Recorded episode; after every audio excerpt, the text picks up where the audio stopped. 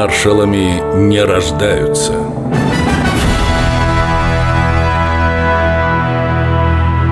Кирилл Мерецков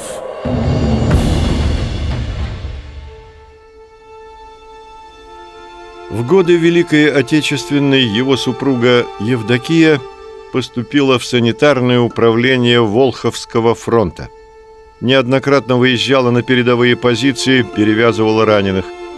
Когда командование, в числе других, представило ее к медали, Мерецков жену из списка вычеркнул, вспоминал сын маршала Владимир. Он не хотел кривотолков, мол, командир награждает родственников. Папа был очень скромным, порядочным, светлым человеком. Много читал, любил театр. Иногда по настроению брал в руки баян и задушевно пел песни своей молодости. Радушно принимал гостей. Для всех, не только для родни, он находил доброе слово, дельный совет. Нашу семью он иронично называл «домашним гарнизоном». Ведь почти все мы связали свою судьбу с армией. Маршал северных направлений. Так называли его. Это не совсем верно. Да, воевал против Финляндии, прорывал блокаду Ленинграда. Да, провел ряд успешных операций в Норвегии. Но в 45-м Мерецкого направили на Дальний Восток, где он разгромил многочисленную квантунскую армию. Какой уж там север. Меня нередко спрашивали, как отнеслись наши войска к сообщению о том, что 6 и 9 августа на Хиросиму и Нагасаки упали американские атомные бомбы.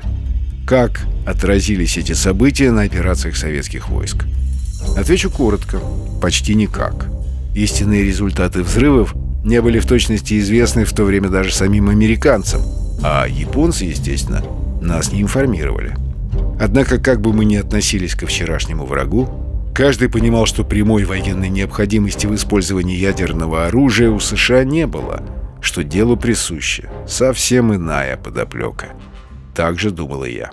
После победы над Японией Мерецков побывал в Порт-Артуре, посетил русское военное кладбище.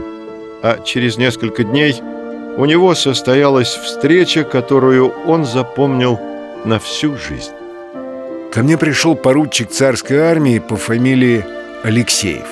В то время он жил в Харбине. Передо мной стоял благообразный старик с интеллигентным лицом. Он все еще сохранял старую офицерскую выправку и держался с достоинством, но очень волновался. Красная армия произвела на него исключительное впечатление. Он говорил нам, что задыхался от счастья и гордости за русских воинов, когда сначала увидел бежавших японцев, а затем перед его глазами предстали грозные советские полки. Я был поражен его любовью к Отечеству.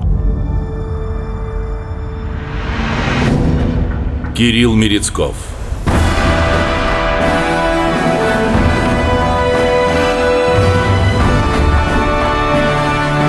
Маршалами не рождаются –